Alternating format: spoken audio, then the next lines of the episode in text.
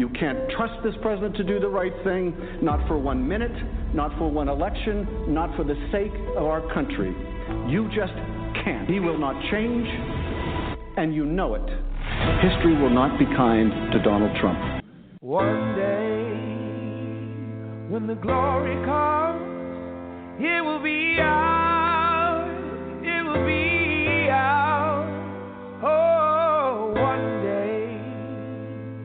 When the war is won, we will be sure. We will be sure. Oh, glory. Glory. Oh, glory. Glory. This is Our Common Ground with Janice Graham, transforming truth to power, one broadcast at a time. Oh. because the Black Lives Matter movement emerged under a black president, black attorney general, and black homeland security, and they couldn't deliver. You see? So that when you talk about the masses of black people, the precious poor and working class black people, poor and working class brown, red, yellow, whatever color, they're the ones who are left out and they feel so thoroughly powerless, helpless, hopeless, then you get rebellion. And we've reached the point now, it's a choice between nonviolent revolution. And by revolution, what I mean is the democratic sharing of power, resources, wealth, and respect. If we don't get that kind of sharing, you're going to get more violent explosions.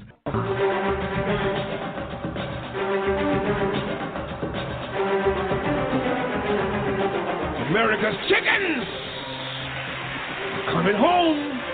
Our Common Ground with Janice Graham, transforming truth to power, one broadcast at a time. You're gonna sing to swim, you're gonna learn the truth. No matter what you do, you're gonna learn the truth. Alternative Activist Empowerment Talk Radio, speaking truth to power and ourselves. Passes a three strike law and then wants us to sing God bless America. No, no, no. Not God bless America. God.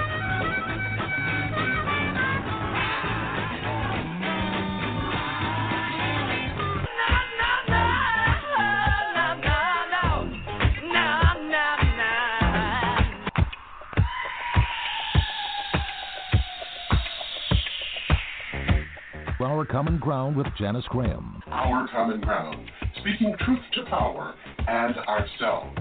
Our Common Ground, a higher ground for discourse, discussion, solutions, and ideas. I'm Janice Graham, and I'll be listening for you. Talk, talk that matters.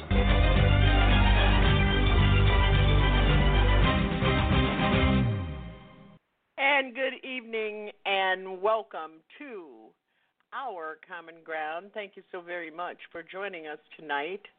Here we've got um, a number of things we want to go through tonight. Uh, in our second hour, we're going to be talking about that trans- transnational crime syndicate and regime that we have in the White House. But as we come into the program, we still want to review where we are in the pandemic.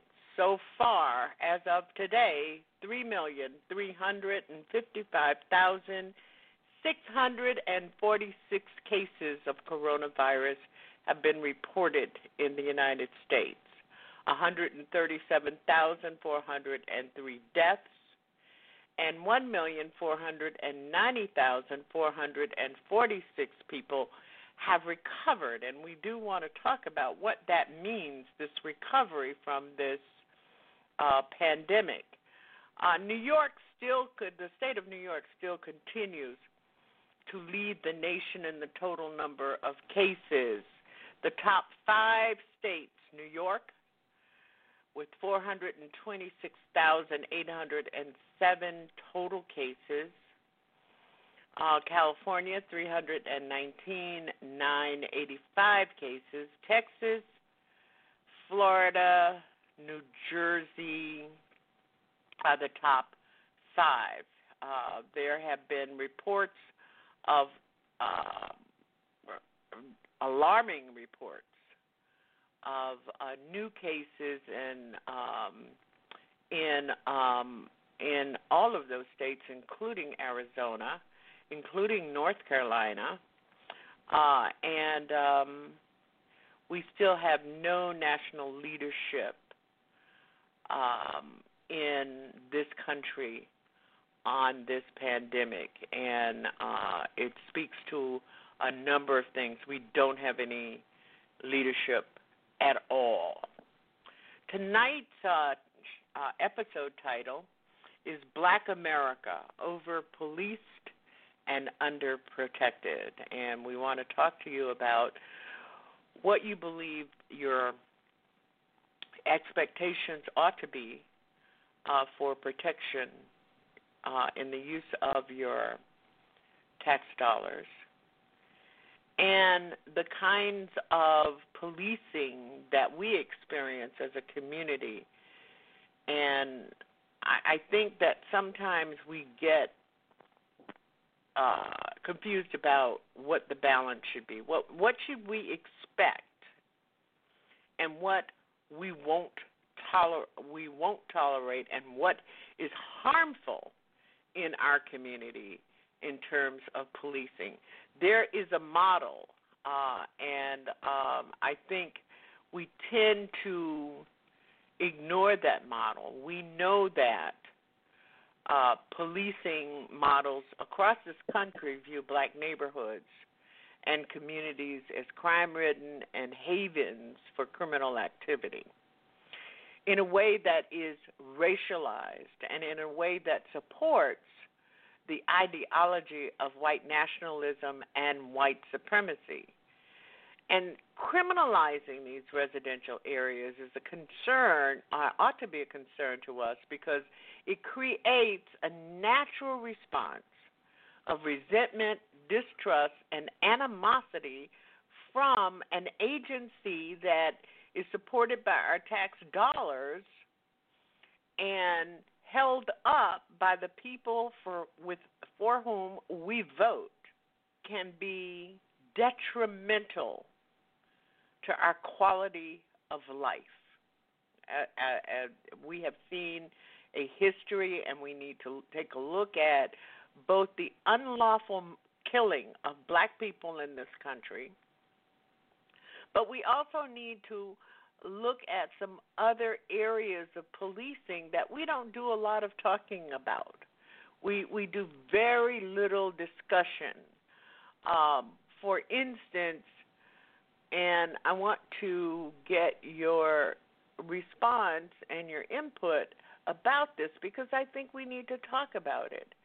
What are the services that we should expect in our community? We have issues of domestic violence, we have issues of block violence, we have issues of uh, minor criminology that makes a neighborhood a feeling that the neighborhood is unsafe. That is a stressor for black people, adults, and children.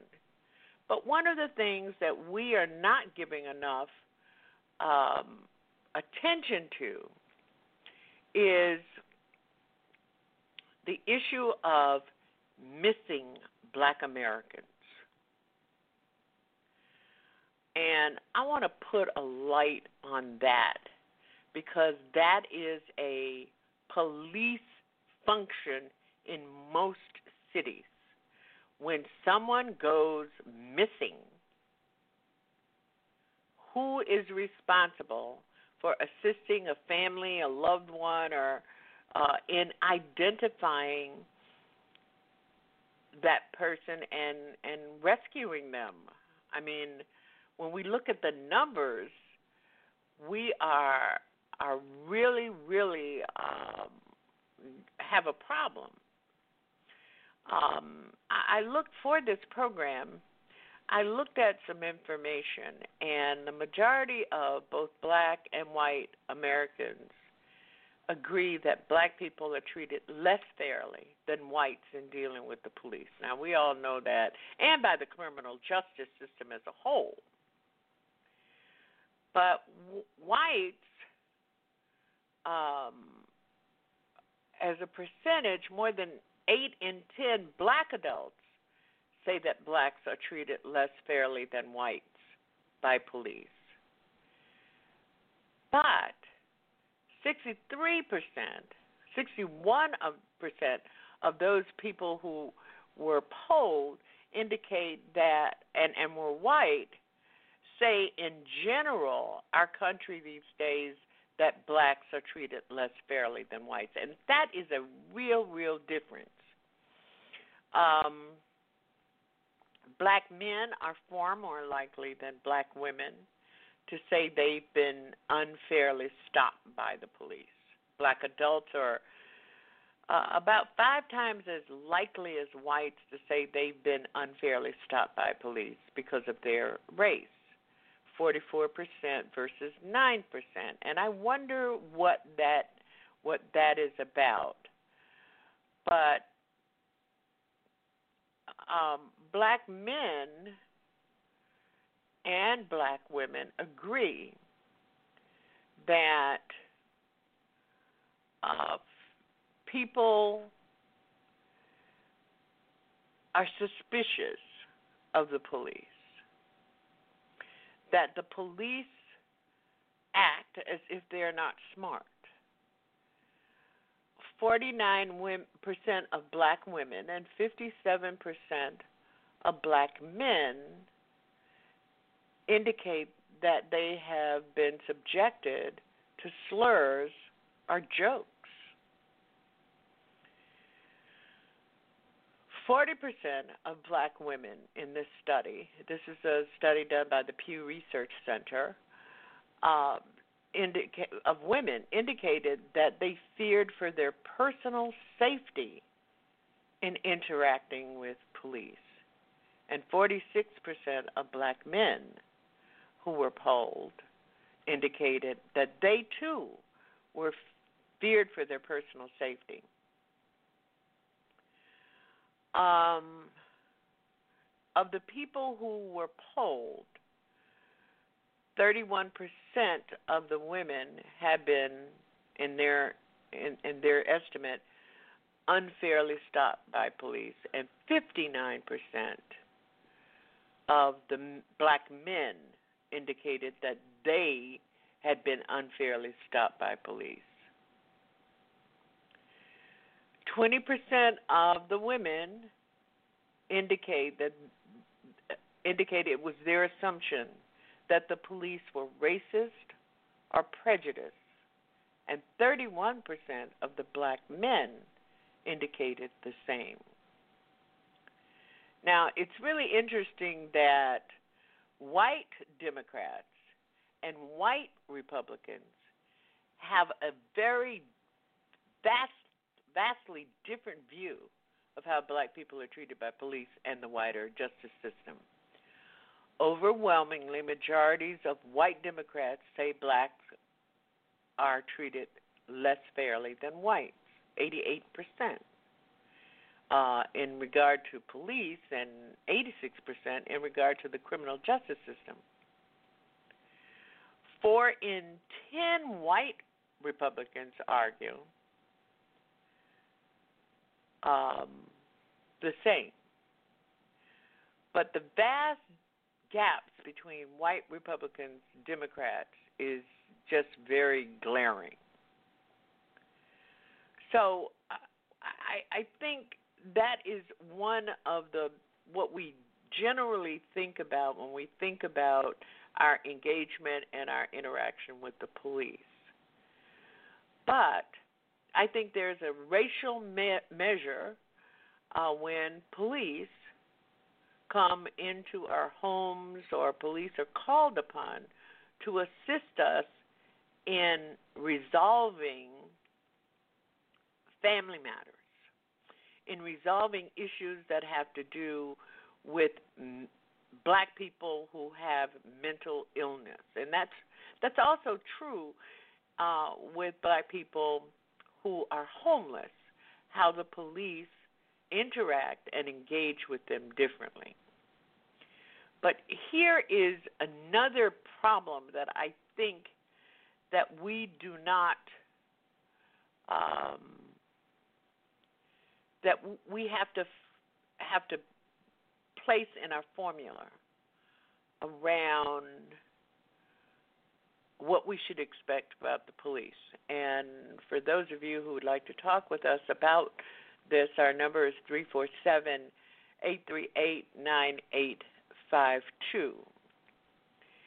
About 60%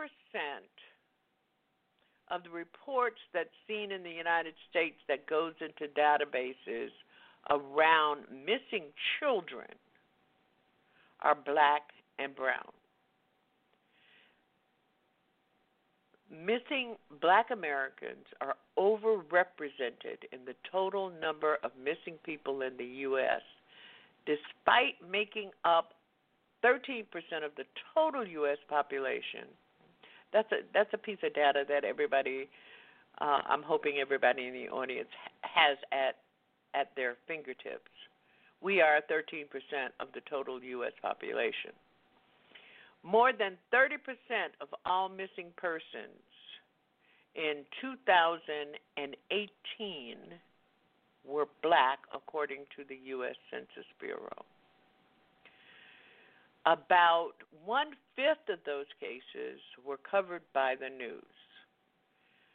Black families who are searching for missing relatives say that their their missing loved ones are more likely to be labeled as runaways and that they are somehow not worth the focus of the police on the media. And one of the things that I want to put in here, and I have no evidentiary uh, information about our data, is the idea that police don't do anything about missing adult men that that particular population when a report is made it's almost as though it's okay for a black man to be missing unless a family is so adamant about the complaint. There's also um, um, an issue that I think it's worth contemplating in all of this, especially around missing children, that black missing teens, teens, people who are between uh, are between the ages of 13 and 18 that the complaints that they are missing by their loved ones or families and families are not taken seriously that those cases are treated be, are treated in the same way that an adult missing is treated. And, and and I think it ought to be a concern. But in the larger picture, we see a lot of cruising of of, of police cruises, cruisers, um, very little community policing going on in too many places. And I, I think that to say that we are over policed and underprotected is probably an understatement. I don't know how you what you think in regard to this. Police are looking I, think I can go out on a limb on this. Police are looking for uh, are looking for uh, uh, crime in black communities, but they're looking for safety in white and predominantly white communities. In urban areas, police are looking to break up criminality criminality patterns in neighborhoods that either exist or don't exist but they are not looking to offer community policing. Now, what is community policing? Um, I, I think we have to get serious um, about how we look at policing in our communities. And according to the Pew Research, black Americans are far less likely than whites to give police high marks for the way they do their jobs. Um, and but I think the measures in this study uh, are good ones. Um, they're looking for um, equal treatment and they're looking at accountability for misconduct. And in the 2016 survey that I was able to find, only about a third of black adults said that police in their community did an excellent or good job in using the right amount of force. Black said uh, that they that police use the right amount of force, uh, 33% uh, as good as compared with 75% of whites, and it really bears out what I'm talking about in the in in in this notion that I have in my head that policing in black communities are are around crime.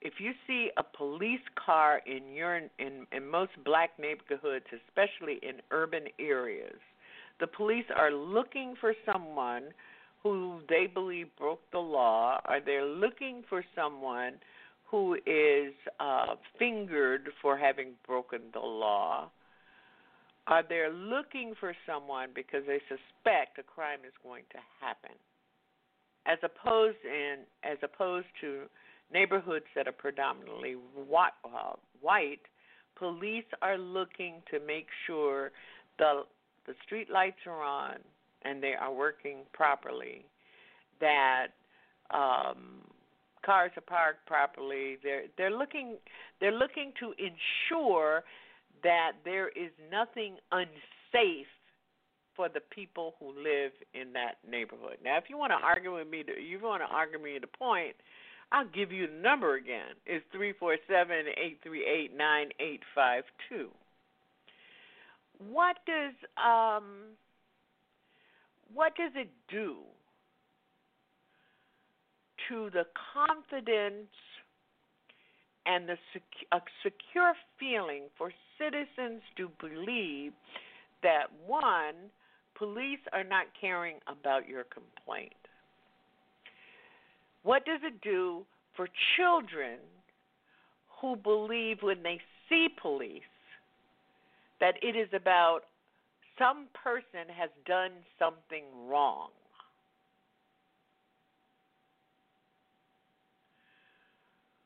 And the other is what does it do to I mean, you know how people operate. Uh I'm going to buy a house. I go in the neighborhood where I saw a house that I could afford and I and I go into that neighborhood and I don't see any police. I don't see any I I, I don't see I see broken lights. I see uh surveillance cameras for shooting. In Boston they have these things where uh, it's microphones and they can understand when something when a gun goes off. But in Brookline, they don't have that. I mean, I, I don't know if you understand what I'm saying here. There are microphones on the street lamps. So if there is a gunshot, it is it, it is triggered and monitored at the police headquarters and a car a, a police car is sent out immediately because there was a police um, a, a gun that went off. They, that's the technology that they have.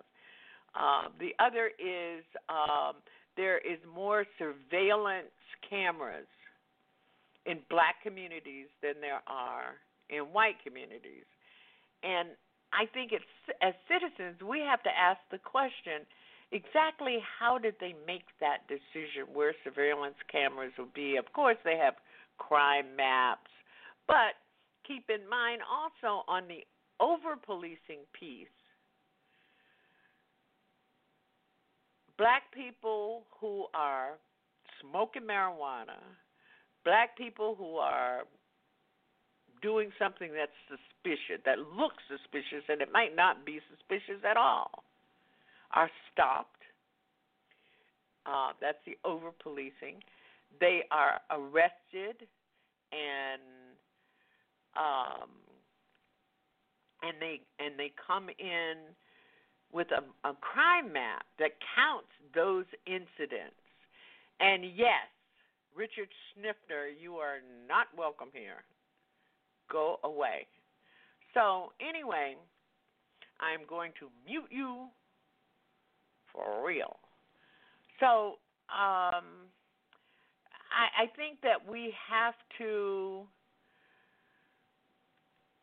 I think that we have to uh, understand that we have to have a plan and a, an agenda for both law enforcement and for also what we're going to do um, for getting ourselves engaged in this new community discourse around police defunding and police reform, which go hand in hand.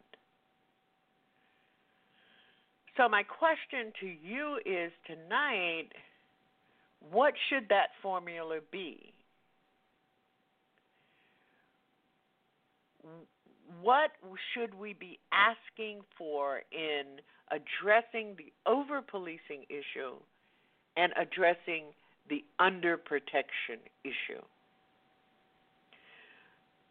Uh, let me throw something out there, and many of you know uh, who have been with this program for a long time that for many years I did consulting with uh, the Boston Health Commission in establishing their citywide um, domestic and family violence program. So, one of the things that I learned is that police intervention, and since that time, even police, uh, many people in the black community are reluctant to call the police to get involved to bring to um, resolve uh, family violence issues, and that's really um, and that's really a, a, a real problem that we need to address because it's a big problem. And you really can't have police officers who are um, essentially have no racial intelligence uh, to do that.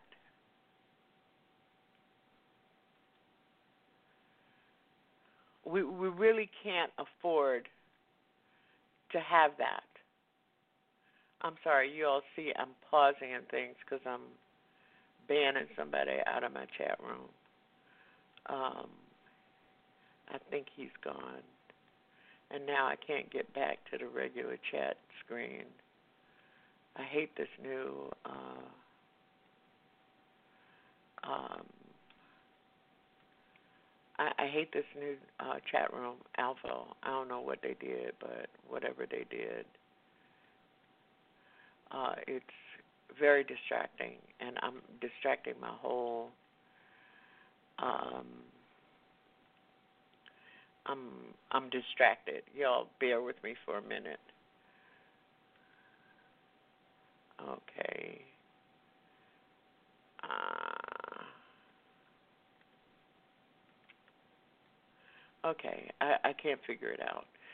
Um, so what I'm saying is, in the instance of family violence, the police should be offering a service, but that service cannot come at the expense of exacerbating the problem. The other is that there are people, um, both men and women, both um, uh, that are unable to to decide whether they're going to call the police because of the the, the, the history of um, I got it. Now I can talk. Uh, because of the history that they understand um,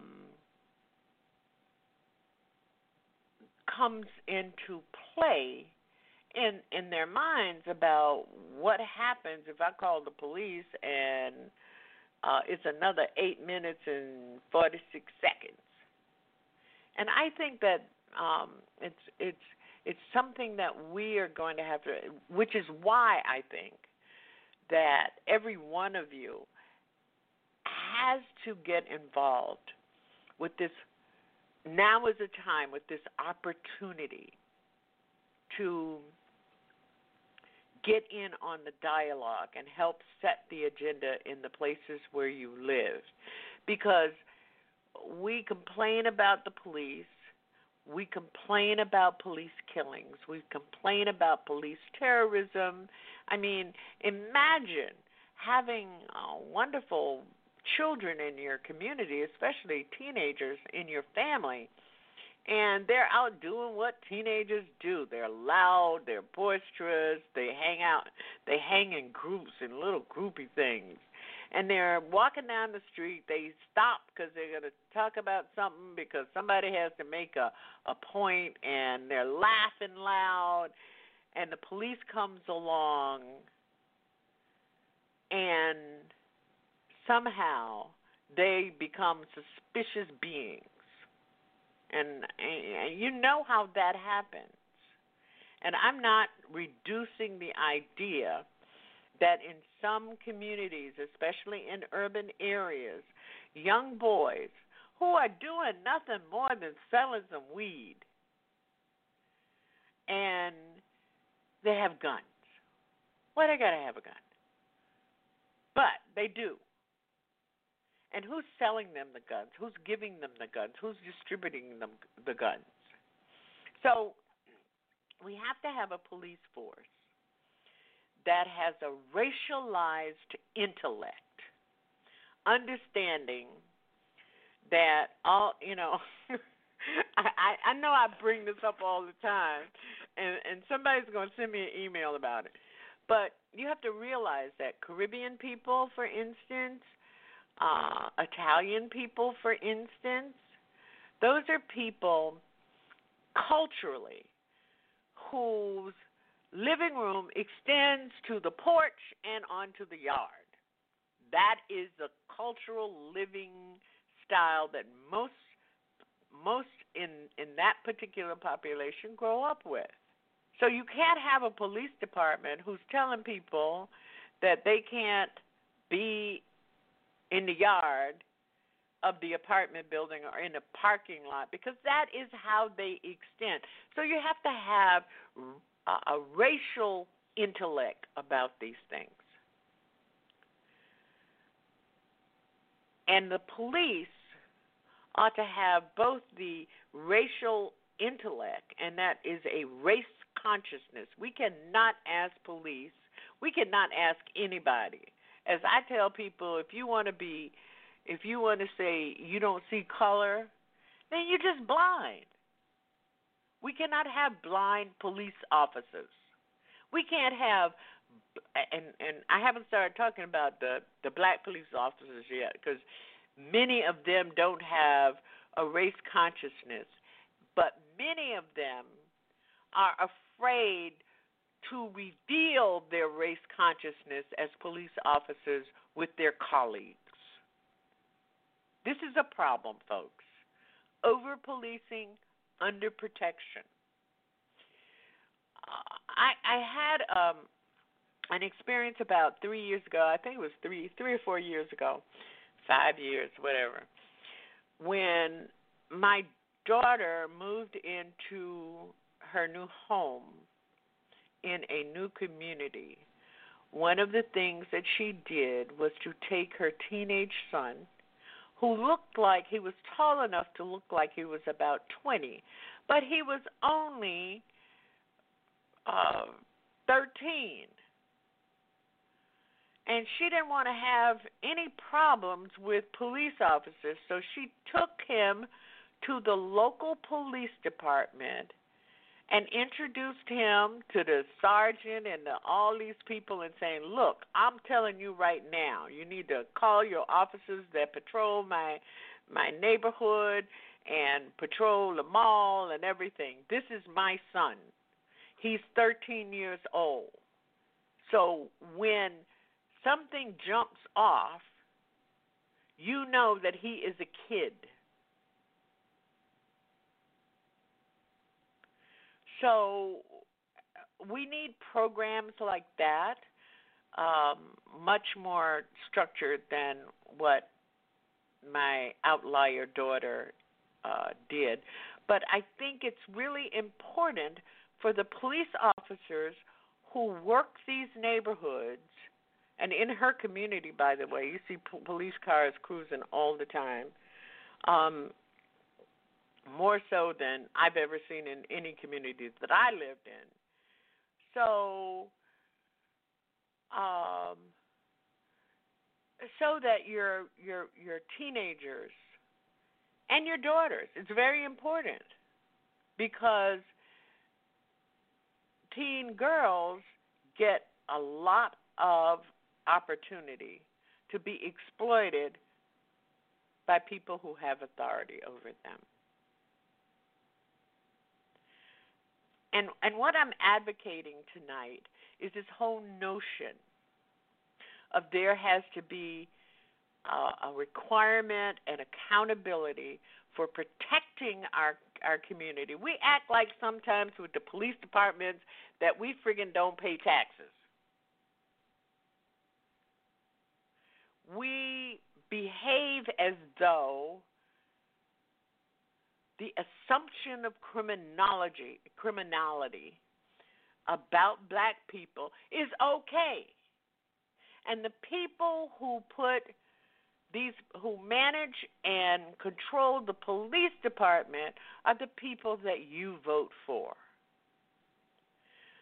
We are we're always talking about the police unions but police union contracts are signed by city and count and sheriff. I'm, I'm living in Florida. I'm getting. I, I know that there's a different system, so I'll even shift to that system.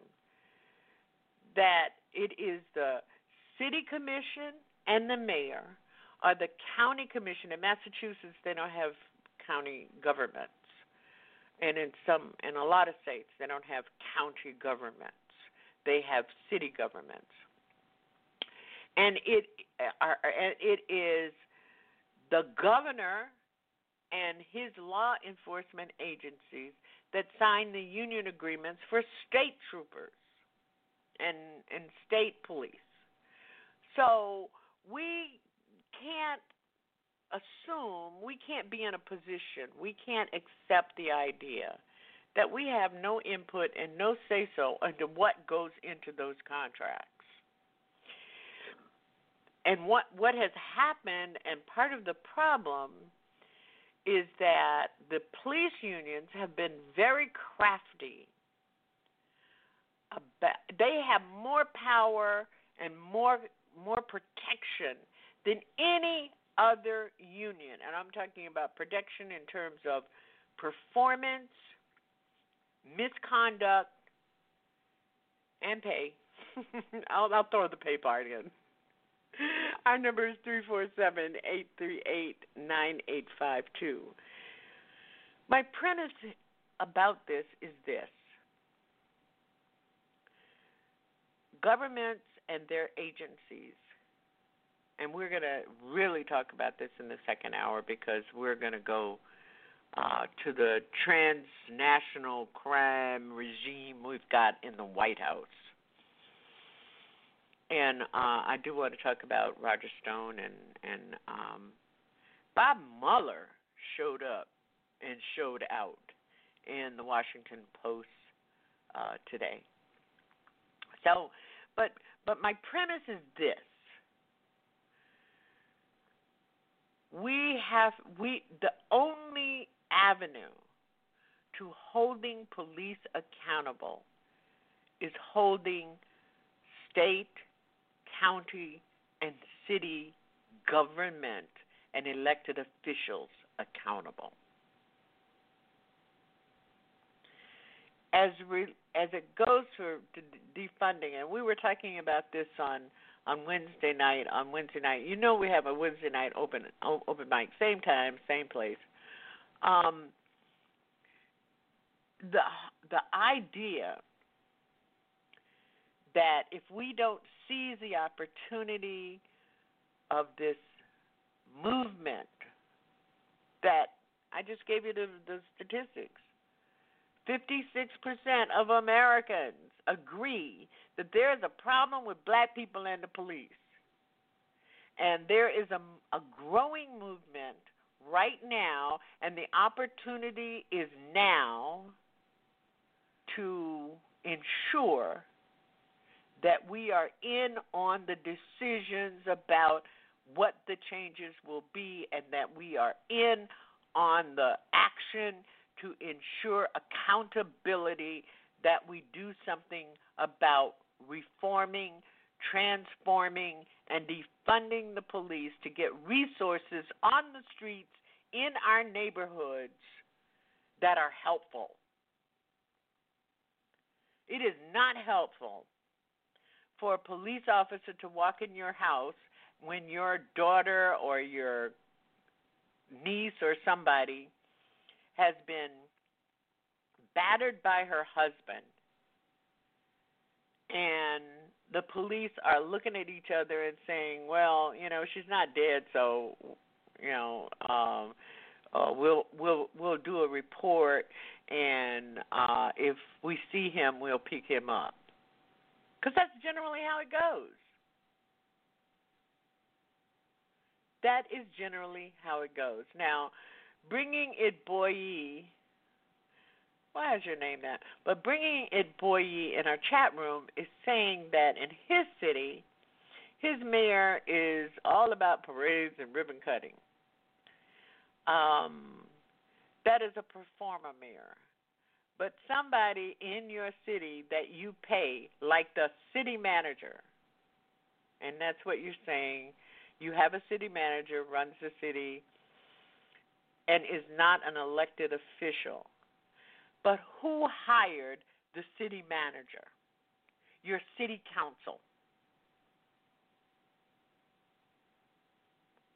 It's time to hold all of the people who you either give your money to, your tax dollars to, and pay their salaries, and or you give your vote to.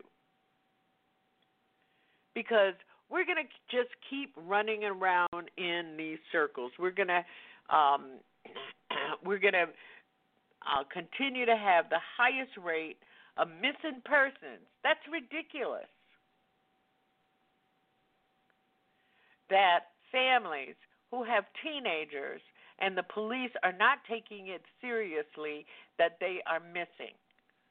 Remember the case in, uh, I believe it was uh, Louisiana, where a young black boy, a high schooler, was missing, and his family, um, his family reported it to the local police the local police just felt like, well, maybe he's just, you know, decided that he wants to spend some time at the crack house or whatever. And they didn't look for him. And a week later, they found this boy dead, rolled up in a wrestling mat in the gymnasium of the school.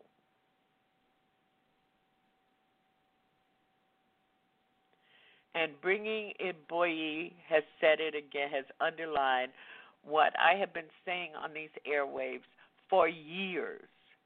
All as Thomas O. P. O'Neill would say. You all know who Thomas P. O'Neill is, right? He was the Speaker of the House forever and, and a day. Uh, Thomas P. O'Neill, a representative from Massachusetts, would say all politics are local. Addition to, and you know, if you want to be part of the problem, then be part of the problem. Shut up. I mean, as an activist, I, I just um, get a bit frustrated because we need warriors on the front line. We don't need people who just want to talk about the problem and talk about the problem, and talk about the problem, and have all these ideas, uh, but never bringing them to an orga- organized um, movement. And I'm not talking about creating your own movement. We have enough movements going on. But finding an arm of a strong movement in your community to begin to address these issues. And the question that I bring to you tonight at 347 838 9852 is simply this Is it okay for black people to be over policed and underprotected? I, I can't I, I I'll never forget um and I have to talk about my own my own situation. My car broke down one night and it was in a garage at the airport. Well, you know what?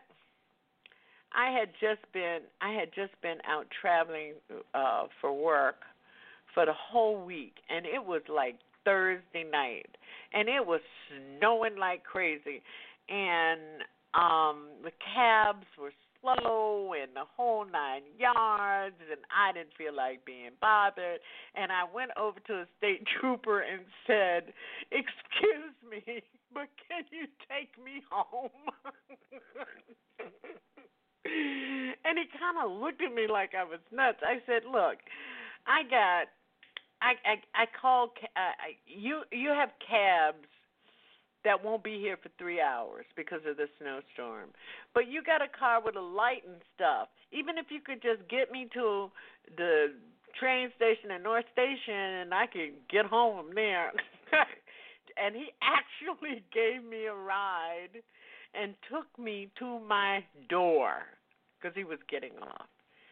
So I think that we should be. I mean, I I I think that we should feel that we have the ability, that we should have the expectation to be able to stand in a place where we can expect not only what everybody else is getting, but for for for what we need.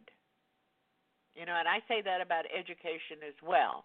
I think that that title Title One is a great thing, but in most black commun- in most traditionally black communities, and we know that most of the schools in urban areas are segregated, and those schools should be overfunded, not equally funded.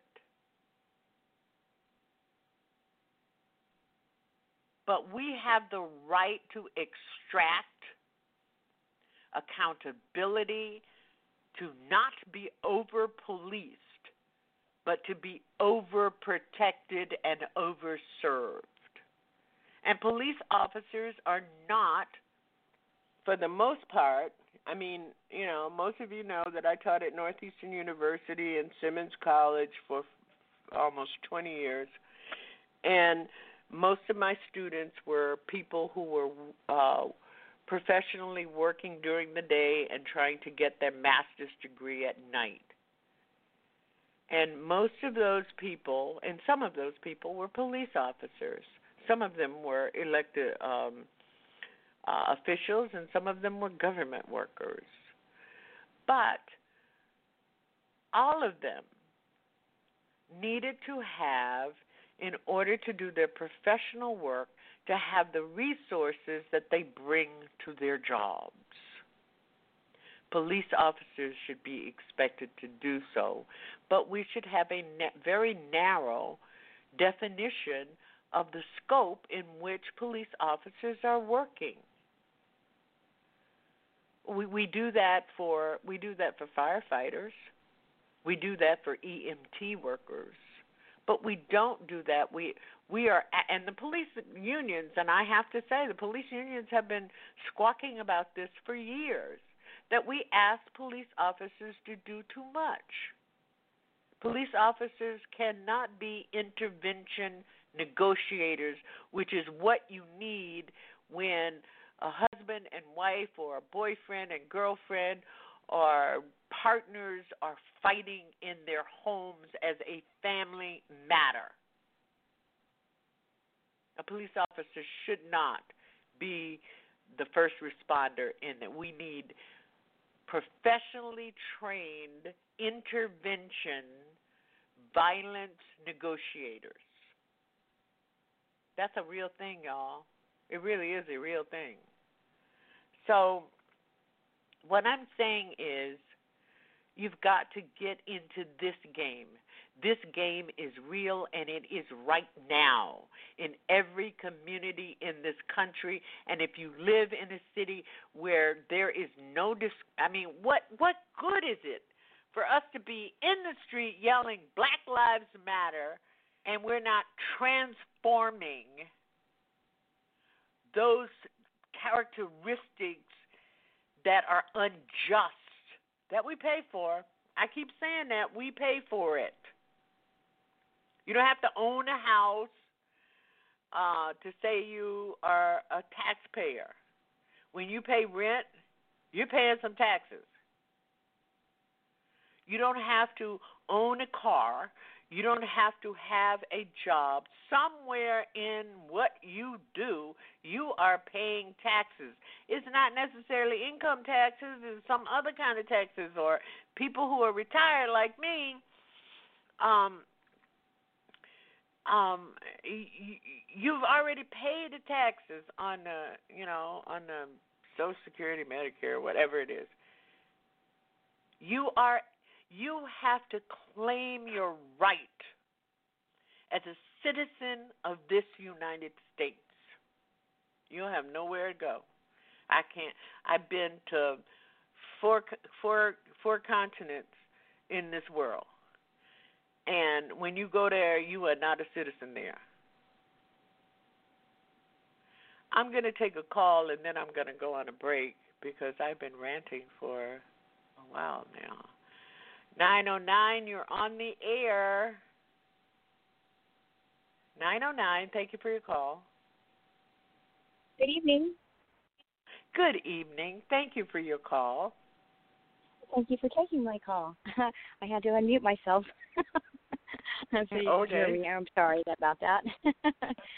um, as far as the police departments go, I think honestly, and I don't know if this is where you were kind of going as far as the, you know, the police departments being over policing and and and then under protecting.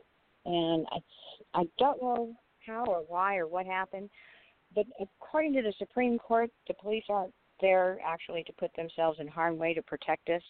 And so I'm wondering why we have to pay taxes for them to have a salary for them to exist um, the sheriffs, on the other hand, and their deputies or even um, state troopers um, have the same and more authority um, to do the policing in neighborhoods. There's just not enough of them, but they're sworn to uphold the Constitution, and that's why you have some sheriffs and their departments um, that can go against their governor if their governor, you know, um, puts down some type of mandate that's unconstitutional. Um, and so, but the police are more would you agree like a like you were saying city or municipality type thing um and they're there for traffic violations i think more so because they're not trained to do no. to work in the neighborhood where no. the neighborhood needs more and that's why we need the other programs because well, those programs it, can have trained people i'm sorry go ahead police are not that limited um, their job is to enforce law, the city law, and to protect the rights of citizens. So it's not limited to traffic. Um, but it also doesn't extend. It, and and and you're right. They're to protect and serve, Mhm. and not to make up their own laws. Uh, if I'm if I'm following you, I've been all over the place on this, but but there are very specific performances of law enforcement that police have the authority and jurisdiction to carry out. Sure. So right. But Garrison, to me anyway, it seems like they would rather arrest people than deal with the situation and have them work it out in court. But that's not always the best thing, especially when it involves family and some type of um abuse going on. You need a professional for that, and they're not trained for that. And I'm not blaming them for that. I'm just saying they're not equipped to handle those Yeah. type of situations. So they take the person that they think uh, should be removed from the home, and then the children see that and you know that's traumatizing. Yeah, yeah. and the, the, yeah, which is why you police ought to always be, in my opinion, uh, accompanied by a violence negotiator, uh, a family violence negotiator on domestic violence complaints. Uh, Mhm. And and this is why. I- I'm sorry. What is your first name? Your first name only. Don't give your name. Your first name. Suzette. Suzette. This is why it is so critically important for us to begin to look at what authority police officers are being given in our cities and towns and to begin to redefine their roles and to Mhm. begin to transform a whole new definition of what how we handle specific kinds of problems of law. I mean, like the problem. Mhm. Here, here's the situation, Suzette. The problem of law in a domestic violence case is that one adult cannot assault another adult, Mhm. no matter what the, the question is. So Mhm. it is upon the law enforcement to carry out the enforcement of that law. But when you have all of these intricate family, emotional, uh, relationship issues going on, there are more layers, and that is why the police should not be first responders in family and domestic violence complaints. So we have to go all the way too. back, Suzette, and begin to redefine the role of a police officer. And I would not be one that would say we should redefine it to traffic and traffic only. Oh no no no no no no Yeah. no. That's what I'm saying. That's basically what Yeah. they're doing now because they're not equipped to do anything else. They're not trained to do anything else as far as deal with those um, domestic violence. And so that's why I was saying Yeah. there's a need for the programs. Truly wants to do something and involve its citizens, no matter how big the state is. I live in California, so we're really big. But if they can put things on the ballot to for money to go towards, you know, making some type of monument or naming a post office box, I don't understand why they can't do police reform and, and through that channel, um, as far as work uh, a step program, you know, Yeah. four steps. Okay, But so we're going to vote on this as far as we want this to happen. I think there should be more police departments in in areas, and I think the smaller the, the community, as far as a city goes, you if it needs to have two or three, so this way those police officers can get to know the community. The community should know who's on duty that night. It should be posted so you can call. They can tell you who's on duty. You can know the officer's name. There's Yeah. a communication going on because right now there's you know in Ontario we're a huge city and we've got one police department and not enough police and Yeah. and in other areas there's too many police and so in order to make it work for for different cities and different communities if you're going to have a relationship in order to have the citizens protected and secure um, and also in addition those specialty programs so that way they can get called out and they won't be exhausted there'll be enough to handle that community um, both police and both um, special specialties as far as domestic abuse Yeah. or or anything else so yeah, I don't know. That's just my opinion. You asked for solutions, so I didn't want to be part of the problem. Well, Suzette, what Oh, we're asking, what we're asking from our common ground, is for people like you to get involved at the local level where there are state police state agency is a state a state police or state is a state agency so it would be mm-hmm. covered by your state government your mm-hmm. local mm-hmm. police would be covered by your local government and all of those de- the, the, all of those areas need to be redefined and transformed to meet community needs. And I'm not saying that there shouldn't be law enforcement in every city that deals with the the notion of uh, violent crime. Mhm. mm-hmm. Um, no, uh, and I, I, I believe. Sorry, go ahead. Yeah, and yeah, and I and I really am one of those people who believes that um, certain kinds of drugs drugs having to uh, when it's when you're dealing with teenagers and children, sex trafficking, human trafficking, all of those are law enforcement um, areas that police ought to be involved in, but they ought to also be trained about it. And part part of the problem, Suzette, in large cities, and it sounds like you don't live in a large city. Part of the oh, problem. Sorry. Oh, okay. We're really good. okay, but part of the problem in large cities is that you you that cities are hiring so many people who simply ought not be police officers. Agreed. Yeah. Suzette, thank you for your call. Are you going to be one of our regulars? I think I am. I like your topics, and and I like the fact that you are not just a talker. That you want action. That you're willing to take action and be an activist and get out there. And and we need more people. Well, I am an activist. By people like we called this. We we called this our common ground. Alternative activist empowerment talk radio. Oh, I like And we that. thank you for we thank you for your call.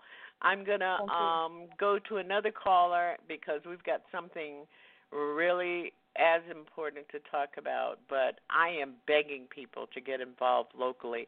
Now is the time because this country, people in this country have said, have proclaimed that it's time to address the police role in justice in our country. Thank you, Suzette, and you have a great weekend. But stay with us, we've got lots more.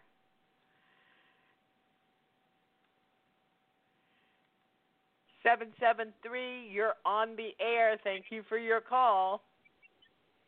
Well, good evening, Janice. And um, hey, Alpha, how are you?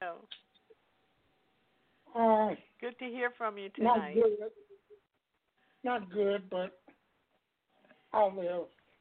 Now, let me approach this in a different manner. I live in Chicago. And are the police bad? Damn right they're bad. Am I glad they're Are they here? brutal Damn in Chicago? Right Damn right they're brutal. Are they terrorist terrorist police officers and sanctions uh, sections in Chicago? You're damn right, Alpha. Okay. And they they really are. So I'll be damned if you do and be damned if you don't. Well, you don't Whenever have to be, be you don't have to be be damned doing and doing it and don't. I don't. I, I When don't. you I don't think. Why? When I hear a siren, I have never wanted. When I hear the siren, I'm pulling for the police because obviously they've been called to a situation. And when they've been called to a situation and they pull up on a situation, they are met with hostility by the bystanders, by, by everybody involved, be it a domestic, be it whatever. And they're met like that because people don't trust them, people don't like them, and justifiably so. But I, I can't say that they're all bad, but the good ones won't speak up.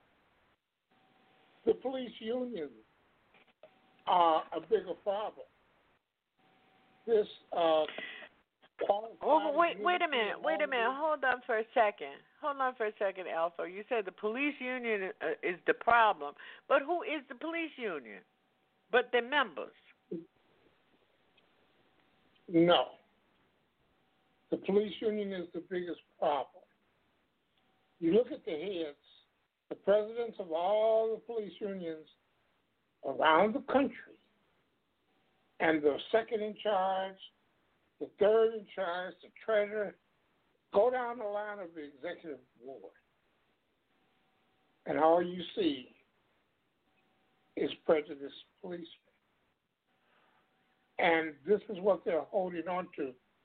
The police unions have turned into our local NRA because they want law and order in my community, but in the other communities where I'll say it like this: white people live. Uh, they go in with a, "What can I do for you, ma'am?" In my community, they come in with, "Get up against the wall. Let me see your hand." Come yep. So I look at it: if you ain't doing nothing, you really don't have anything to complain about, but except for the way they have approached you and treated you. Except for the indignities, except for the behavior Right. that causes the distrust Right. and the animosity. Uh, let me ask you a question, Alpha. Let me ask you a question. One of the biggest problems in Chicago right now, in the uh, large black residential areas, are, are, are guns on the street. People just shooting guns and killing people like it's uh, a scripted kind of thing. But what is the root of that problem? Well, the guns come from outside Chicago in the outlying area. It's like crossing the street and you can go buy a gun. If you have Okay. your- your So is that is is that more of the problem than the young men who are running around with the guns? Let me put it like this: to give uh, to give an example, ISIS. Can you ask the, the villager, the uh, the about Muslim in one of these towns in Afghanistan or in a Muslim country to be responsible or to have a solvable solution for ISIS. ISIS is going to kill up and do up whatever the hell they want to. That's the same with the black culture here. Well, well, wait, wait, let me let me stop you right here, Alpha, because I got to take a break because I've got some stuff to do on the other side, and I really value your insight about your community and and your political your understanding of the political nature of this. But let me just stop you for a moment. In the white communities that have gun problems, and there are white communities that have gun problems. You can go to Maryland, you can go to Virginia, you can go to um North Dakota, you can go to Minnesota, you can go to Massachusetts and Vermont. And there are gun problems among young people having illegal firearms. But in the predominantly white communities, neighborhoods, and uh, residential neighborhoods, that problem is being addressed. Because the Well- police know who has the guns, the police know where the guns are coming from. Part of the problem, Alpha, and I'm going to let you um, have your last say. But part of the problem is that in inner cities, in urban areas, you are dealing with so many individual police officers who are corrupt. They are engaged and intertwined in the drug business and in the gun business.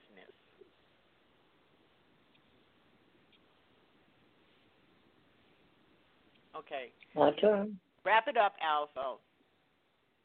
Okay, you're absolutely right. Because it's turned into a market rather than a neighborhood, rather than a community group.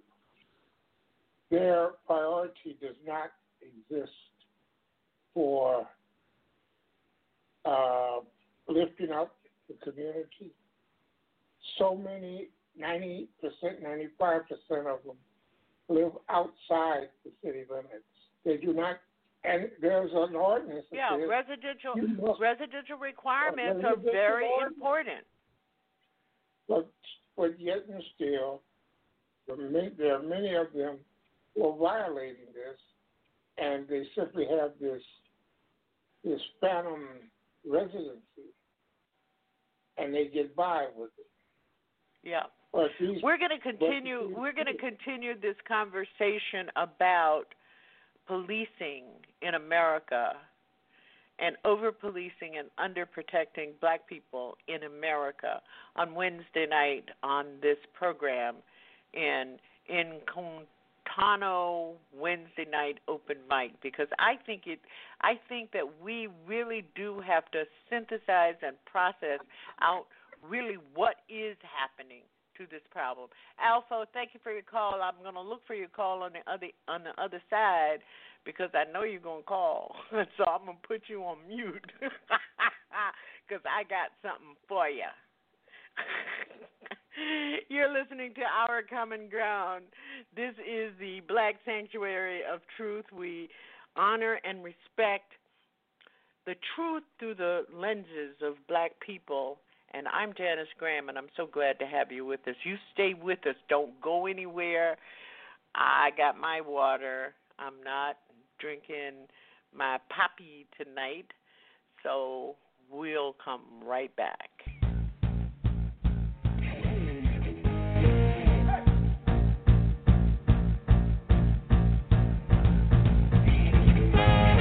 Listening to Our Common Ground with Janice Graham. Stay tuned and we'll be right back with more.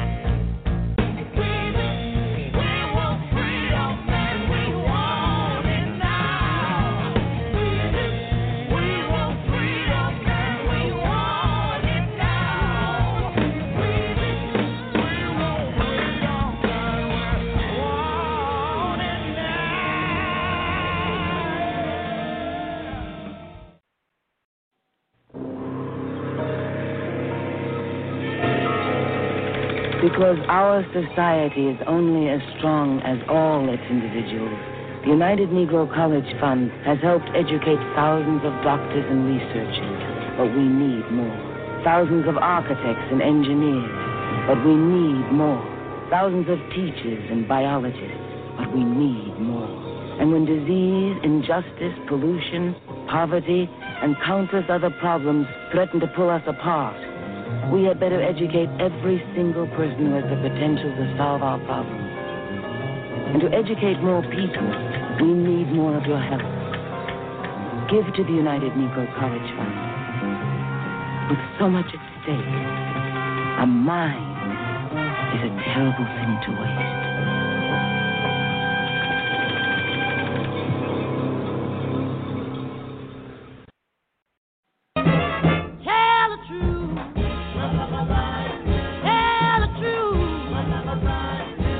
Invite you to be a regular here at Our Common Ground Saturday night, 10 p.m. Transforming truth to power, one broadcast at a time. And at TruthWorks Network, this is alternative, progressive, urban talk radio. Our Common Ground Media and Communications, where race and talk matters. Join us on all of our social network platforms Facebook, Twitter, Pinterest, Tumblr, and our web blogs. TruthWorks Network, where the truth must be spoken more than once. Our Common Ground, speaking truth to power and ourselves.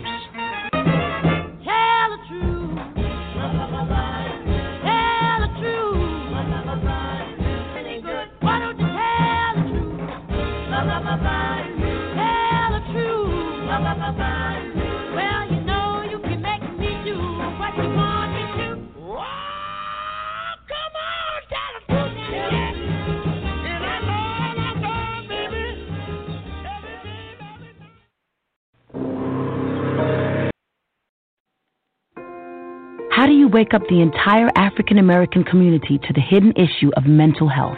It showed up in my life through one of my best friends. And we've been friends for over 30 years. One story at a time. If we would have known earlier, you know, we would have been more, much more supportive with her. Once I reached out to my sister, it got a little better. Once I told my mother, it got a little better. The more I talked about it, I felt it coming off. The healing is in me, and the healing in the journey can also be extended to others. It's our community and our mental health. Giving voice to what you're feeling is part of the healing. If you're strong enough to just open your mouth, that's all it takes. And the most revolutionary and healing thing that black people can do right now is to love one another. It's time to share ourselves. Healing starts with us. A message from the U.S. Department of Health and Human Services, the Ad Council, and the Stay Strong Foundation. You're listening to Truth You can't trust this president to do the right thing, not for one minute, not for one election, not for the sake of our country. You just can't. He will not change, and you know it. History will not be kind to Donald Trump. I think we all know that. Not because it will be written by never Trumpers, but because whenever we have departed from the values of our nation, we have come to regret it and that regret is written all over the pages of our history. If you find that the House has proved its case and still vote to acquit, your name will be tied to his with a cord of steel and for all of history. He has betrayed our national security. He has compromised our elections, and he will do so again. You will not change him. You cannot constrain him. Truth matters little to him. What's right matters even less, and decency matters not at all. This is Our Common Ground with Janice Graham, transforming truth to power, one broadcast at a time. And thank you for being with us here at Our Common Ground. We're going into our second page right now, and we thank you for joining us. If you'd like to get a good seat in this second page, you can come to blogtalkradio.com backslash OCG, and we will be happy to make you comfortable. I'm Janice Graham, and I'll be listening for you at 347 838 9852.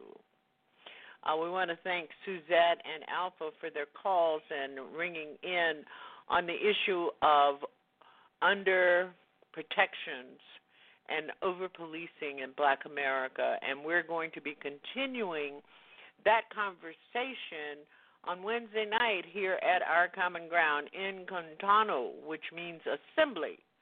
On Wednesday night with open mic night, and Alpha will be able to tell you about all the problems in Chicago and everything. But did you all note that the criminal Roger Stone was his sentence. He was expected to enter prison on Wednesday of this coming week, and his sentence has been commuted by the racist criminal thug who occupies the presidency. And in response to all of that, um, Bob, Bill Barr making excuses um, indicating that um, somehow it wasn't going to work and blah blah blah. Um, and he is the attorney general, the U.S. Attorney General, who has criminalized and corrupted the, the U.S. Department of Justice in his effort to cover up for this criminal president. Well, all of this has made Roger Mueller, who has been quite silent since the Mueller report, you remember that. And um, even though Roger Stone remains a convicted felony, uh, Robert Mueller wrote an op-ed. He was the, he served as a special counsel for the Justice Department from 2017 to 2019 in the investigation um, um, and resulting indictment, a report, and indictment and guilty pleas and convictions uh, for all of the people who were surrounded that uh, the this president has surrounded himself with. Uh, the Russia investigation was uh, paramount in that uh, special counsel's um, work and Roger Stone was prosecuted and convicted because he committed a federal crime. Um, all of this started following FBI Director James Comey's termination in May of 2017. And one of the things I want to do tonight is take us back to a, a, a firm understanding of where we are and of how we got to where we are and all of the alarm bells that went off the Mueller report, the Mueller investigation, the impeachment all of that came after many people were trying to help us connect the dots about who this man was. Now, this is going to be a long clip, and I hope you'll sit with it for a while because I think it's important for us to have a grasp of where we are.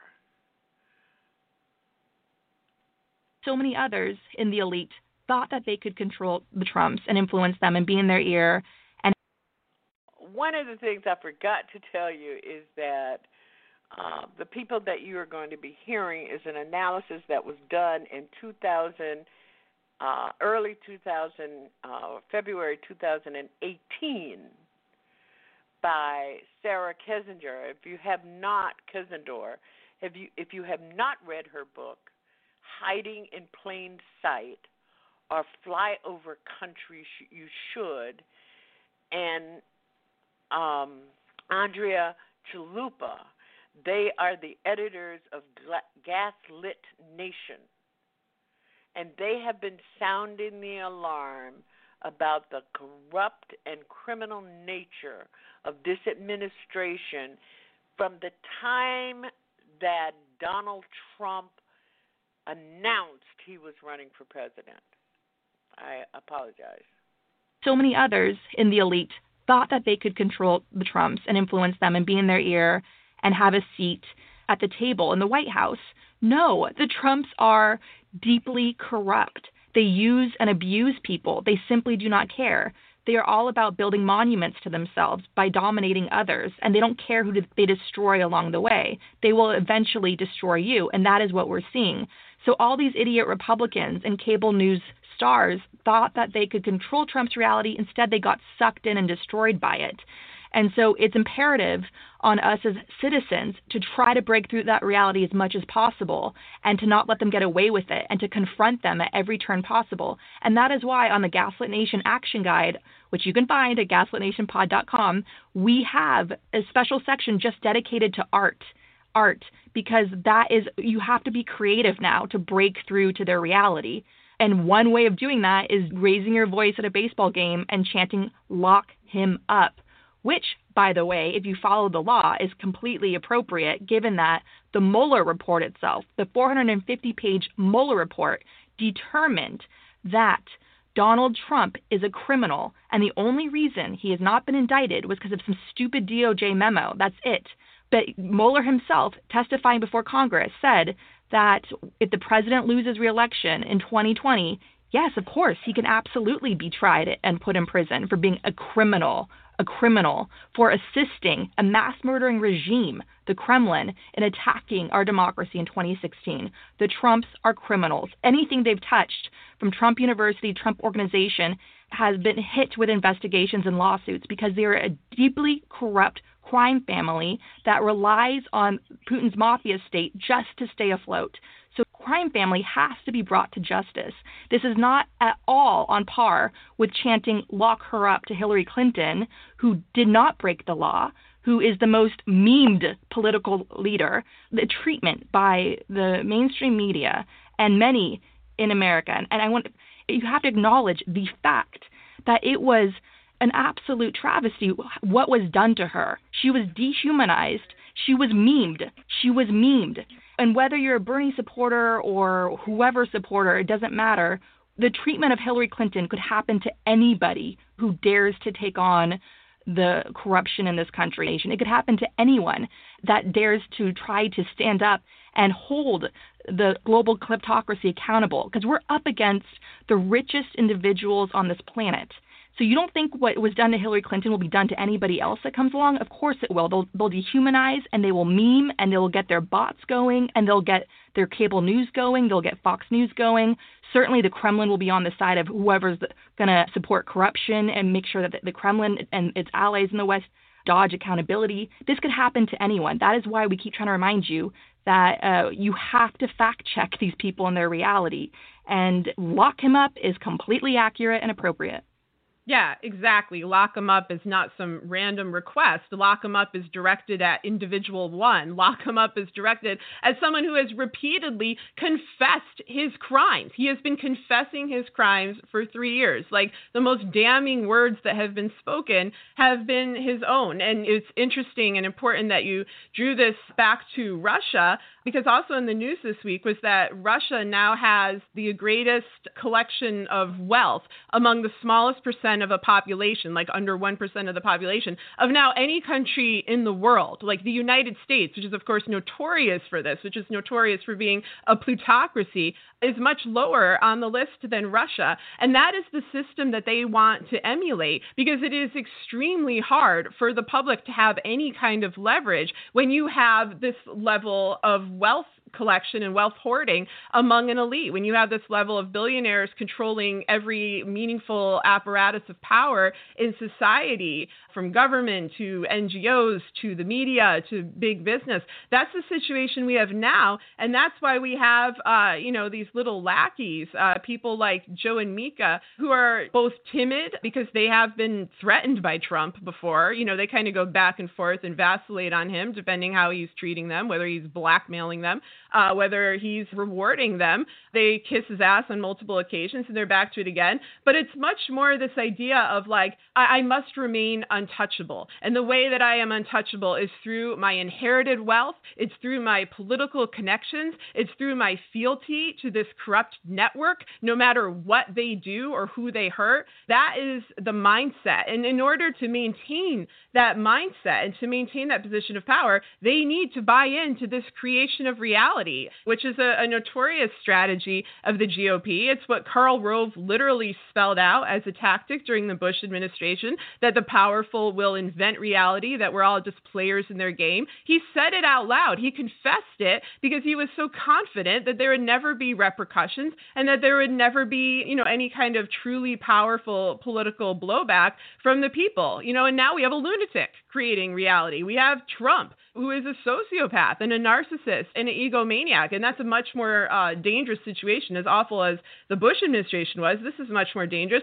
And it requires these pundits to really vouch for the absurd, to lie just like Trump does in the most blatant and brazen way, and to attack fellow Americans, to attack ordinary Americans who simply oppose corruption, want the rule of law to actually mean something, and oppose the vindictiveness and cruelty of a president who is illegitimately put into power. Like it's so simple, it's so basic, it's really something everyone should be able to get on board with. Yeah, they don't. To your point, Joe and Mika only care about Trump when it personally impacts them. They lack empathy, as clearly exhibited during the 2016 election, because people who, you know, people of color in America knew who Trump was from the get go. I mean, their lives were on the line. The lives of the people they love were on the line. And Joe and Mika didn't care. They were just trading in favors, essentially. Like they were just acting like they were inside the club and that they would have influence in the White House. So they didn't care. So you have to understand that Morning Joe is a show that protects the forces that allowed Donald Trump to come to power in the first place. And nowhere is that exhibited greater than having Steven Rattner on that show all the time, the American financier, who essentially goes on Morning Joe and acts like the publicist for Wall Street. And it's so evident in how he protects Wall Street socialism. You know how Wall Street was bailed out by the American taxpayer, and yet he has the nerve to vilify people like Elizabeth Warren, who is presenting common sense solutions to try to keep Americans from falling through the cracks and try to prevent the middle class from disappearing completely. And so Steve Rattner goes on Morning Joe and he just spouts off all these ridiculous talking points just to protect Wall Street's socialism. That is what kleptocracy looks like. It's where they can take, take, take, take, take, but God forbid the people actually hurting at the bottom asks for any help and support. That is who Morning Joe protects. Yeah, exactly. I, I've been on Morning Joe. I went on Morning Joe after my book came out, and I mean, people afterwards were like, "Did Sarah Kendzior just subtweet Morning Joe on Morning Joe?" And I mean, and you can go look up the clip and find the answer to that. Anyway, so on the same day that Trump was booed later on in the World Series, the day that Nate Silver has bemoaned as poor little Trump could not have one good day because of the evil libs, um, which is quite revealing, is of course the day that Trump announced the death of ISIS leader Abu Bakr al Baghdadi, who has been rumored to die multiple times before, but apparently this is for real. Trump had promoted the death the night before, uh, like he was promoting a reality show special. We would like to clarify that obviously it is good this man is dead. He was a brutal terrorist. We are happy that the U.S. Special Forces was able to take him out, um, as well as you know with the help of our other allies in the region. But we have some serious problems with this story. Trump, instead of treating this as a, a serious and somber moment in American foreign politics, basically made a speech reciting the death that sounded like an extremely graphic plot of a movie. Uh, the plot has been contested by numerous U.S. military officials. Trump claimed himself that it was like watching a movie. In reality, it was impossible that he was even able to watch the death if you match it with the descriptions that he gave.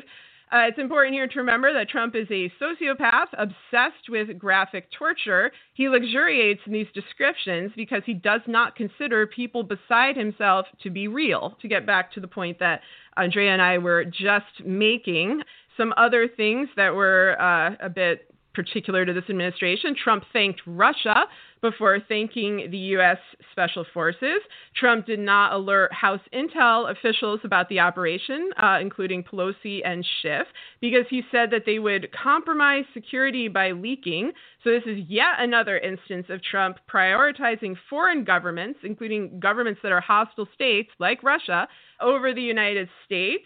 A final point uh, before I ask your opinion on this is we cannot separate al Baghdadi's death from the broader situation in Syria, in particular the shifts in policy that the Trump administration has made recently, which have been so horrific and so d- disastrous, in particular for the Kurds, you know, who are now targets of ethnic cleansing by Turkey. Garry Kasparov, uh, the Russian dissident, chess player, writer, and I think one of the best analysts of the situation, tweeted on Sunday Quote, isn't it obvious what happened here? Surely Putin and Erdogan gave up al Baghdadi in exchange for Trump abandoning northern Syria and the Kurds. A quid pro quo, I believe it's called. Or are we to believe that it's a coincidence that al Baghdadi was in the only house left standing after all of Putin and Assad's bombing of Idlib?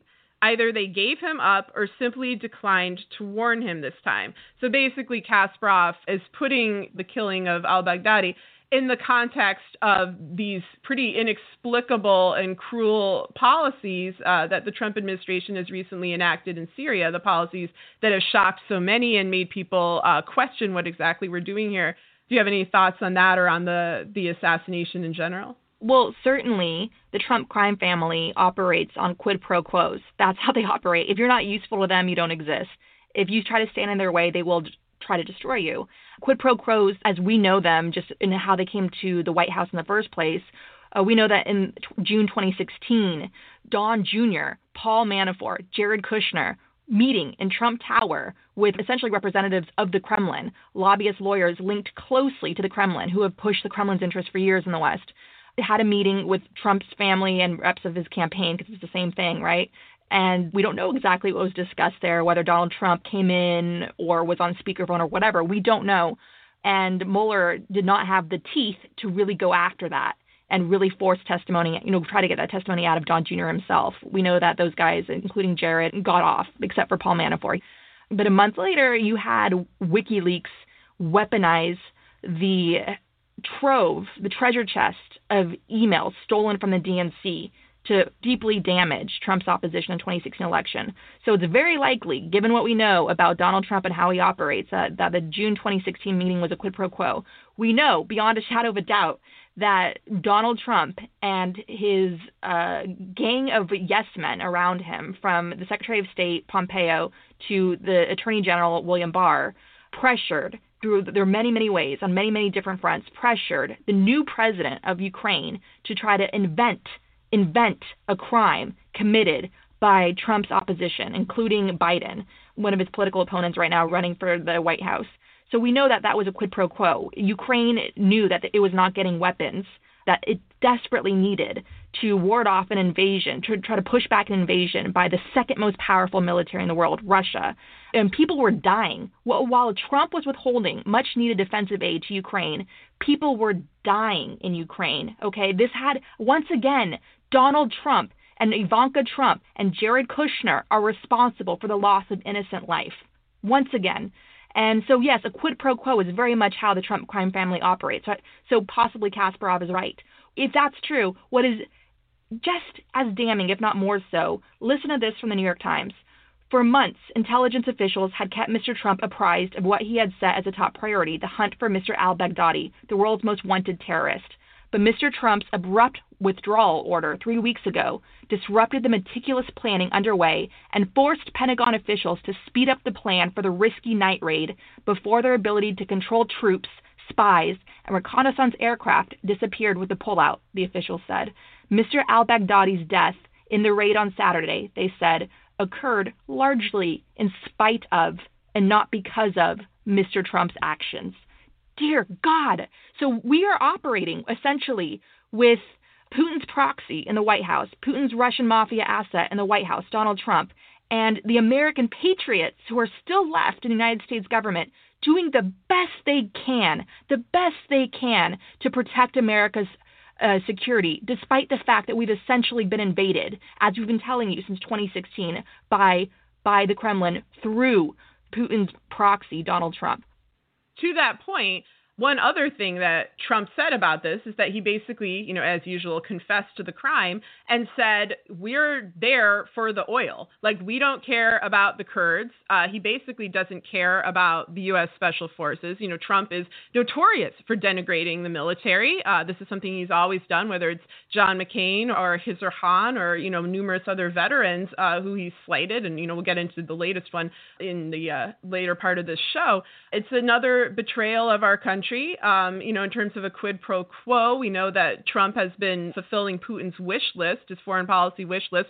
from the minute he got into office. Um, this seems to be part of it. I'm wary about where it's going. I'm not completely sure. And, you know, the gift, I guess, would be um, the death of al Baghdadi, which Trump thought would be this great propaganda moment for himself, you know, a way that he could compete with Obama and the killing of Osama bin Laden, um, you know, under Obama's administration, because, of course, you know, Trump is obsessed with this because he's deranged. Uh, he managed to blow this moment. And I actually think Trump is, on the whole, very good at propaganda and spin. I feel like this is a quality people have consistently underestimated in him, but he got a little too enthusiastic. Uh, he was really in there for the gruesome details. Uh, he had to embellish, he had to lie. He had to seem like he had total control over this situation, like he really was the commander in chief. He could not stand, I think, the idea that members of the U.S. military, actual other human beings,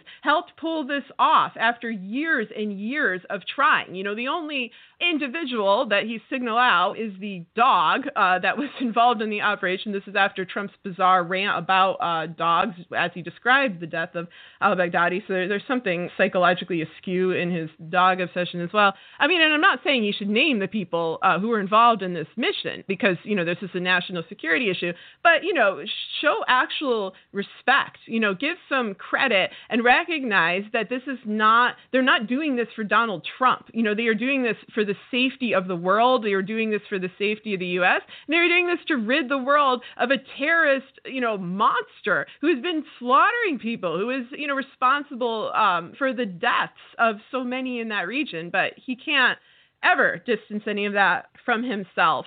And there's one more thing I want to bring up with this um, because I feel like the the media kind of missed it on Sunday, you know, Trump apparently was going on about how he himself is like, you know, the arbiter of national security and spotting terrorists and hunting terrorists and spotting the threat in advance. And among the claims he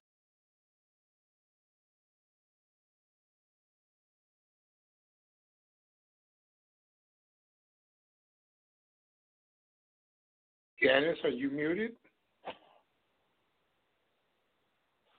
Oh, I was muted. Yes, I was absolutely muted, and you forgot.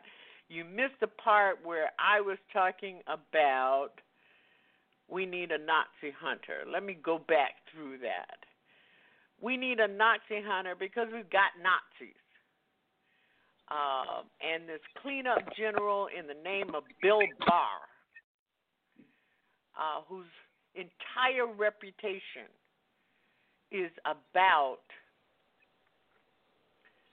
um, cleaning up the GOP's dirty laundry. Um, and and and I think it's really important. Re- reason I played that long, and I apologize for it, but I was on mute. Uh, without question, these authoritarian wannabes in power are doing is they're trying to attack and jail innocent people. Now they're going with Lady uh, Lady G, who that's what I call Lindsey Graham. They're going after Lindsey Graham, but I think it's important for us to put our hands around the level and the depth of the corruption that we are seeing. So, Alpha, what's your take on what you heard? Well, Sarah, Sarah Kinzinger is, to me, a very uh, top of the shelf uh, reporter. She is uh, one who tell, who will confront power. Uh, the Donald Trump Bill Barr scenario. Once they approved Bill Barr, to me it was game over. To me, it was a matter of sitting back and watching the corruption.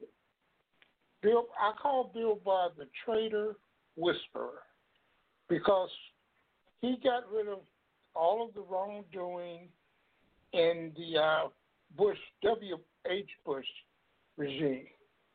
He got them all pardons. The uh, Oliver, Oliver, what's his name? Uh, Oliver North, and mm-hmm. the sales of, of arms to Iran, the drug money, just everything. He got rid of everything when he showed up on the scene. So when Trump went and got him, I don't know why the senators on our side of the aisle voted for him, but they did. And they voted on for him because of the uh, hearings that they had to confirm him. And he lied. He lied to the Congress. But once that was all done, I just I just said, well, all we have to do now is, you know, wait on Congress to do their job. But then, yeah, well, one of the things that has occurred to me, and I try I try to be reasoned by it, uh, in it, in considering it, is that I, I just simply think that this House needs to invoke uh, investigation on Bill Barr to um, consider whether he should be impeached. And I think we need to impeach um, Donald Trump. It only takes a month to do that stuff, and we've got six more months of this man, which is why I played that clip. I don't usually play long clips like that, but I played that clip because I think we have to get our arms around who these people are. They are um, a transnational criminal enterprise. Who'd have thunk it? You're absolutely right. And eh. what he does, he, come on, Janice, if if the people who support him can only go by what he says, he he's lied more than twenty thousand times, and they they've basically tracked it. So if you're going to listen to the lies, and you'll always be that what about this? What about this? What about that? He can always say, "I've had, I got the greatest economy ever."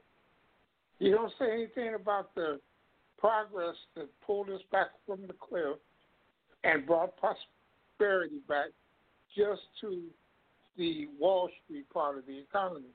Because at the pilgrims level, nothing. We got nothing as citizens simply trying to make ends meet. So I I don't I have very little to say about his his criminality. I just uh, well, well, let me just say this so that people understand in the context of what Sarah Kizendor saw and Andrea Chalupa were discussing in 2018. That clip is from 2018, and America Americans simply don't seem to understand that we have lot we do we no longer have a democratic government. Donald Trump is a corrupt, treasonal, treasonous, pathological lion, pussy grabbing responsible for the death of 136,000 Americans. And that's how I summarize it for today. I've stopped worrying about Trump's sanity. He's not sane. What I worry now about is the sanity of anyone who can still support this deeply troubled man to lead this country. Well, I think his his niece's book basically said it all. He's been a narcissistic thief, liar, ever since she's known him. And he'll lie just to lie. Yep. He'll make yep. up he'll make up a story just to make up a story.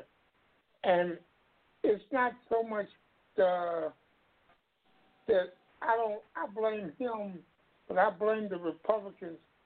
Had they voted him out in early February, the pandemic would have not been as severe as it, as it is now. And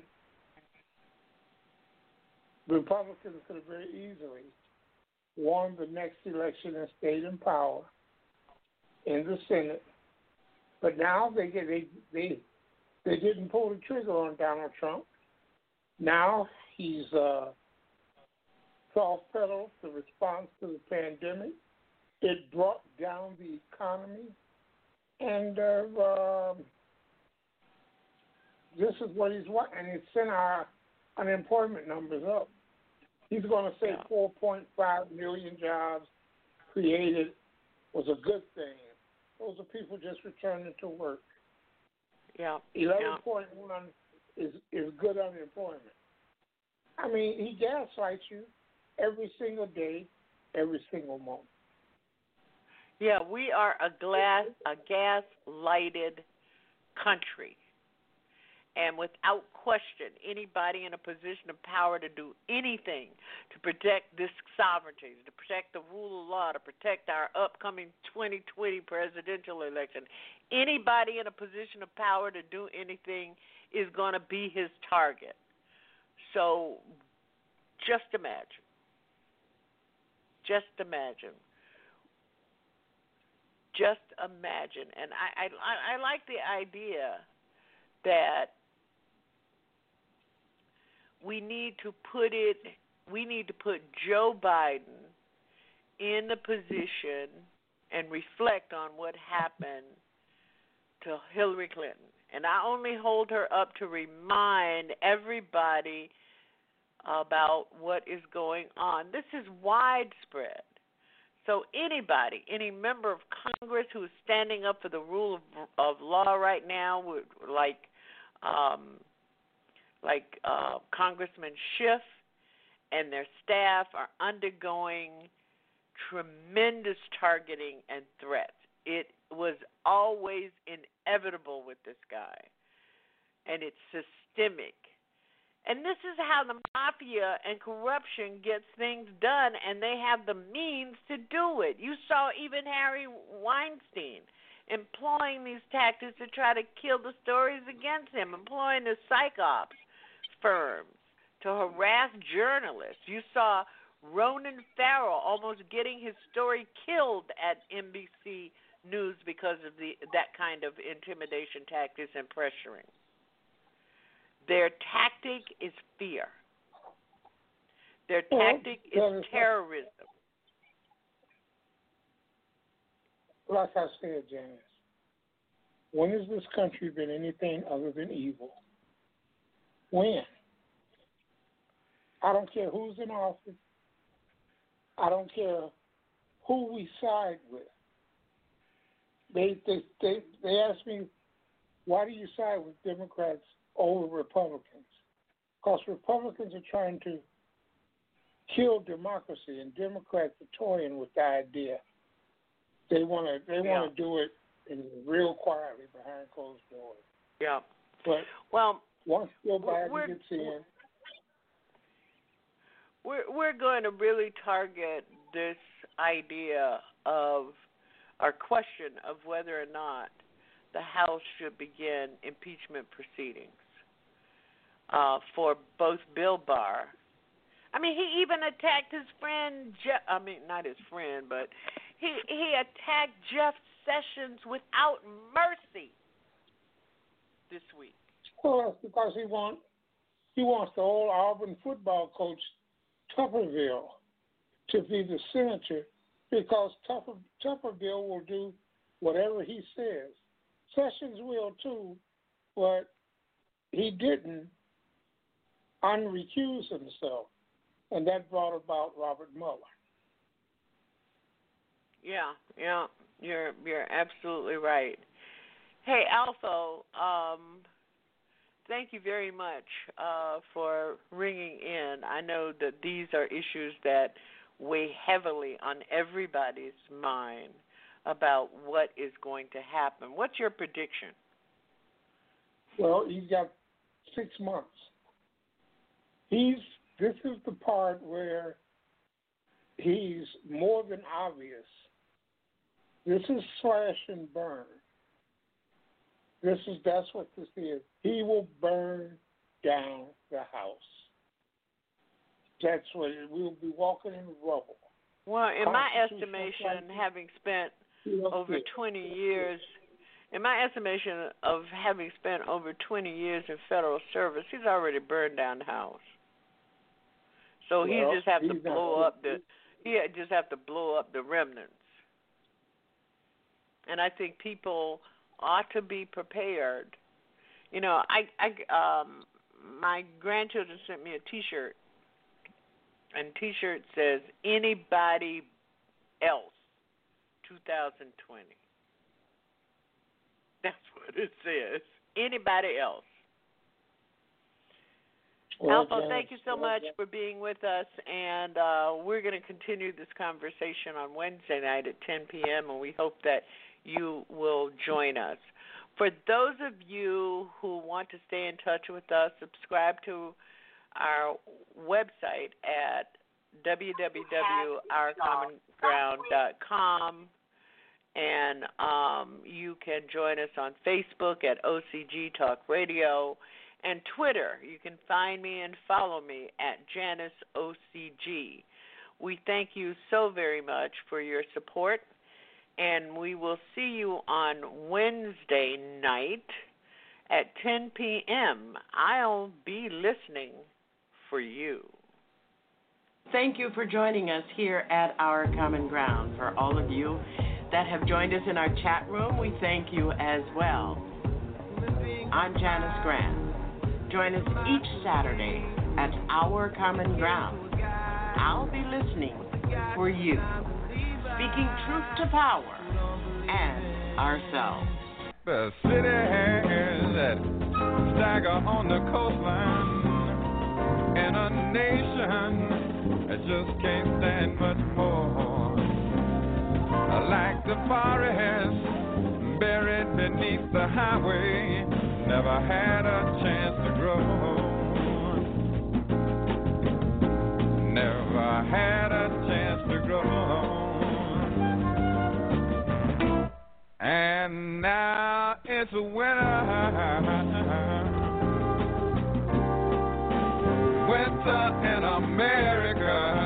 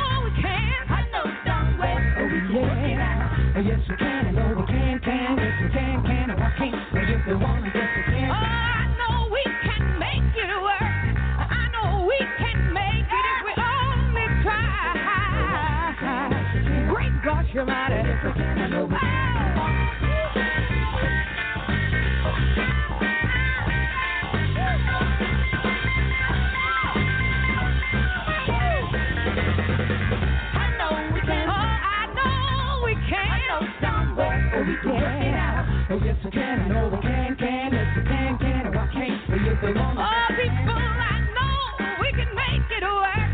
I know we can make it if we only try. Great God, you're. Yes, we can, I know we can. We can make it, y'all. Oh, yeah, we can make it, y'all. If we only try. Yeah, we can make it, y'all. Sometimes it's hard. Yes, we can, I know we can.